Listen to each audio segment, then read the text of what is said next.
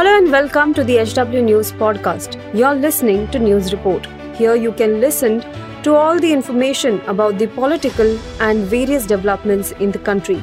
Follow this podcast now to stay updated. At HW News, we have been delivering news that matters to you. Our goal is to present you with information that stimulates conversations around topics of larger public importance that are often lost in the noise of shrill prime-time cacophony.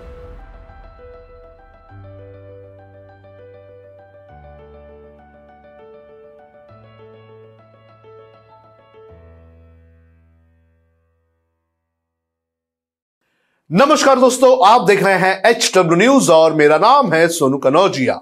PM Modi को भ्रष्टाचार से परहेज नहीं है, ऐसा कहने वाले जम्मू कश्मीर के पूर्व राज्यपाल सत्यपाल मलिक को अब सीबीआई के सवालों का जवाब देना होगा। भ्रष्टाचार को लेकर दिए गए बयानों पर अब सीबीआई सत्यपाल मलिक से जानकारी लेना चाहती है। क्या है यह पूरा मामला? यह मैं आपको एक एक करके बताऊँगा, लेकिन उसके पहले मेरी आपसे अपील है कि आप इस वीडियो को बड़े पैमाने पर शेयर करें और इस पूरे मामले पर अपनी राय हमें ज़रूर साझा करें। कुछ दिनों पहले सत्यपाल मलिक ने एक इंटरव्यू में पीएम मोदी और कश्मीर में हो रहे भ्रष्टाचार को लेकर कई बातों का खुलासा किया था। और अब सीबीआई इसी सिलसिले में उनसे पूछताछ करना चाहती है। जानकारी के अनुसार सीबीआई मलिक द्वारा इंटरव्यू में कही गई बातों को वेरीफाई करना चाहती है।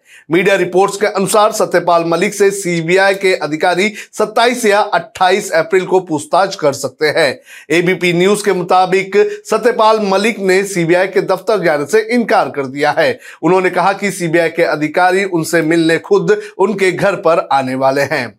मामले की अगर बात करें तो मामला भ्रष्टाचार से जुड़ा हुआ है। सत्यपाल मलिक को 2018 में बतौर राज्यपाल जम्मू कश्मीर भेजा गया था। मलिक के कार्यकाल में ही केंद्र सरकार ने जम्मू कश्मीर से आर्टिकल 370 हटा दिया था। इसके बाद उन्हें बतौर राज्यपाल मेघालय भेज दिया गया था।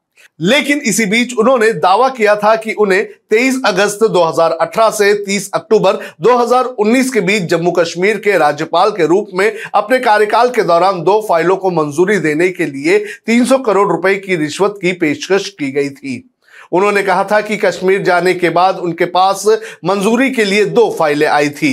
इसमें से एक फ़ाइल अंबानी की और दूसरी फ़ाइल आरएसएस से जुड़े एक व्यक्ति की थी, जो पिछली महबूबा मुफ्ती के नेतृत्व वाली पीडीपी भाजपा गठबंधन सरकार में मंत्री थे और खुद को प्रधानमंत्री नरेंद्र मोदी का बहुत करीब होने का दावा भी करते थे।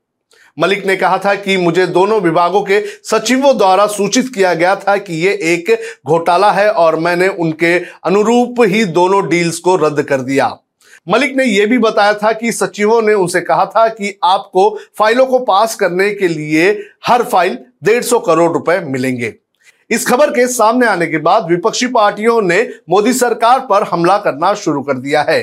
कांग्रेस की तरफ़ से एक ट्वीट करके कहा गया कि आखिरकार पीएम मोदी से रहा नहीं गया। सत्यपाल मलिक जी ने देश के सामने उनकी कलई खोल दी। अब सीबीआई ने मलिक जी को बुलाया है, ये तो होना ही था। एक चीज़ और होगी, गोदी मीडिया अब भी चुप रहेगा लिख कर रख लीजिए। इसके बाद दिल्ली के मुख्यमंत्री अरविंद केजरीवाल ने भी सत्यपाल मलिक का समर्थन किया है। मुख्यमंत्री अरविंद केजरीवाल ने ट्वीट करके कहा कि पूरा देश आपके साथ है और पीएम मोदी का नाम लिए बिना कहा कि वो भ्रष्ट है, आपका मुकाबला नहीं कर सकता है। केजरीवाल ने अपने ट्वीट में लिखा कि पूरा देश आपके साथ है। खौफ के इस दौर में आपने बहुत साहस दिखाया है, सर। वो कायर है, सीबीआई के पीछे छिपा है। जब जब इस महान देश पर संकट आया, आप जैसे लोगों ने अपने साहस से उसका मुकाबला किया। वो अनपढ़ है, भ्रष्ट है, गद्दार है। वो आपका मुकाबला नहीं कर सकता है। आप आगे बढ़ो, सर। Proud of you. तो इस तरह से आम आदमी पार्टी और कांग्रेस ने सत्यपाल मलिक को जिस तरह से सीबीआई के सामने पेश होना है, सीबीआई के सामने जवाब देना है तो इसको लेकर इन दोनों पार्टियों ने मोदी सरकार पर हमला किया है। बहरहाल देखना ज़रूरी है कि आगे इस पूरे मामले में क्या होता है।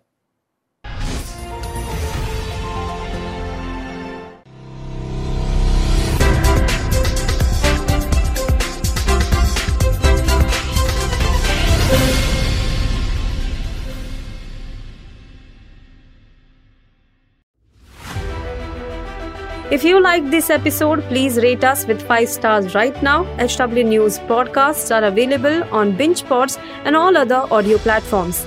Also, don't miss to check out editorial with Sujit Nair from the House of HW News podcast, and we are sure you will love it too.